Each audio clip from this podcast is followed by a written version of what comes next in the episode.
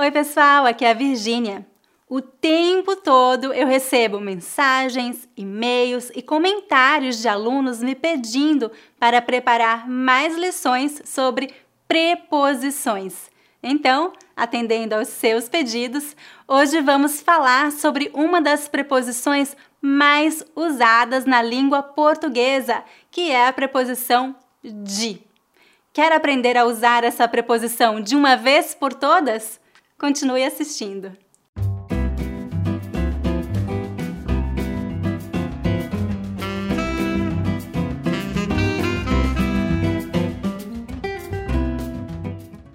Antes de começar a lição de hoje, eu gostaria de dar um aviso importante. Na próxima semana, nós teremos a segunda Brazilian Portuguese Week. Durante uma semana, do dia 26 de abril a 2 de maio, eu vou ministrar uma aula ao vivo e gratuita por dia. Sete aulas em sete dias, sem nenhum custo, e você está convidado. Para se inscrever, visite o site brazilianportugueseweek.com. Agora vamos começar nossa lição.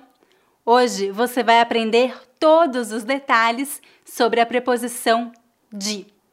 A preposição de pode ser traduzida como from ou of, do inglês.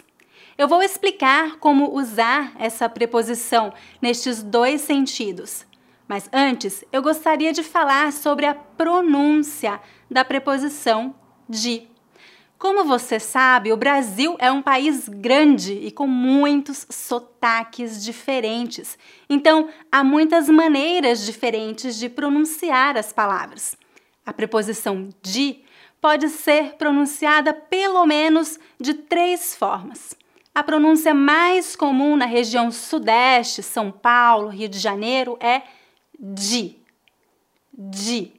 Acredito que essa seja a pronúncia mais comum no Brasil. Em algumas regiões do Nordeste, as pessoas pronunciam di, di. E em algumas cidades do Sul, as pessoas pronunciam de, de. Todas essas pronúncias estão certas.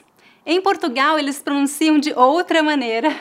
Então, a minha sugestão é que você não se preocupe com isso.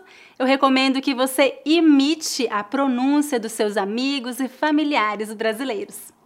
Vamos agora falar sobre a concordância de gênero e número quando usamos a preposição de. De é uma preposição neutra, ou seja, não tem gênero.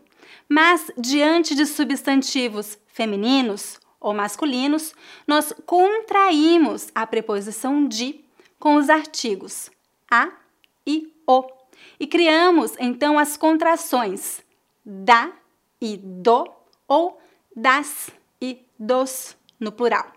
Temos de, que é neutro, de mais a igual da, de mais o igual do, de mais as igual das e de mais os igual dos. Agora, como saber quando usar a preposição neutra, masculina ou feminina? Eu vou lhes dar algumas dicas. Vamos falar sobre a preposição de no sentido de from, ou seja, para dizer de onde você é ou qual é a sua origem. Diante de nomes de países, usamos as preposições da ou do de acordo com o gênero do país. E diante de cidades, usamos sempre a preposição neutra de, pois as cidades geralmente são neutras. É claro que existem algumas exceções e nós vamos falar sobre isso daqui a pouco. Agora, como saber se um país é feminino ou masculino? Via de regra, os países que terminam com a letra A são femininos e os países que terminam com as outras letras geralmente são masculinos.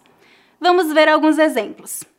A Argentina é um país feminino que termina com a letra A. A preposição correta seria então da. Por exemplo, eu sou da Argentina. O Brasil é um país masculino que termina com a letra L. A preposição correta nesse caso é a preposição do. Eu sou do Brasil. Aqui você pode pronunciar do ou do.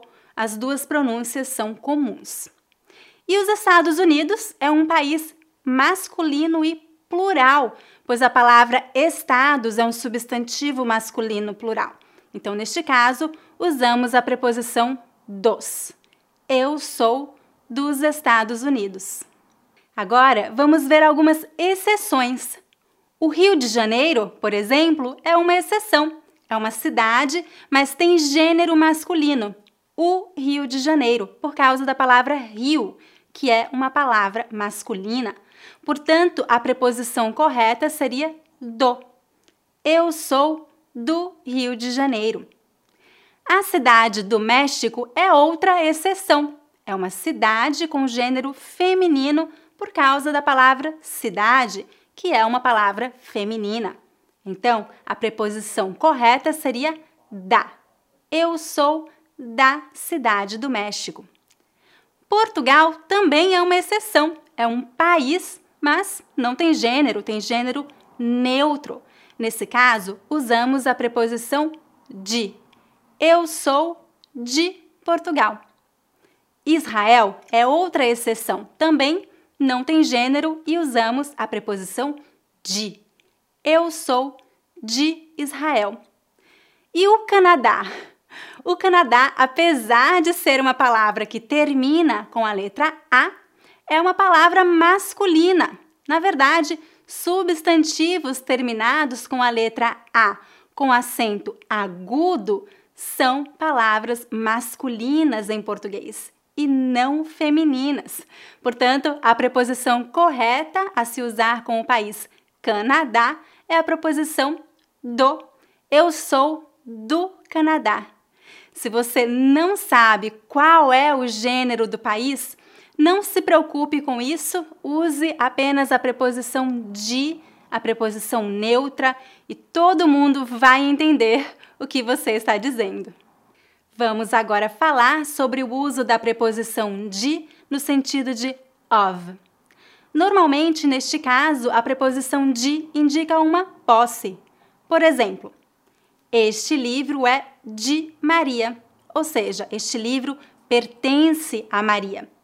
Você sabia que no português nós não usamos o apóstrofo S para indicar posse?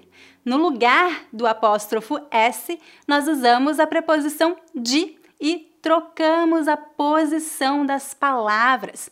Então, por exemplo, se você quer dizer This is Maria's book, em português, você não vai, não vai dizer este é Maria livro. Não, você vai dizer, você vai trocar a posição das palavras e adicionar a preposição de.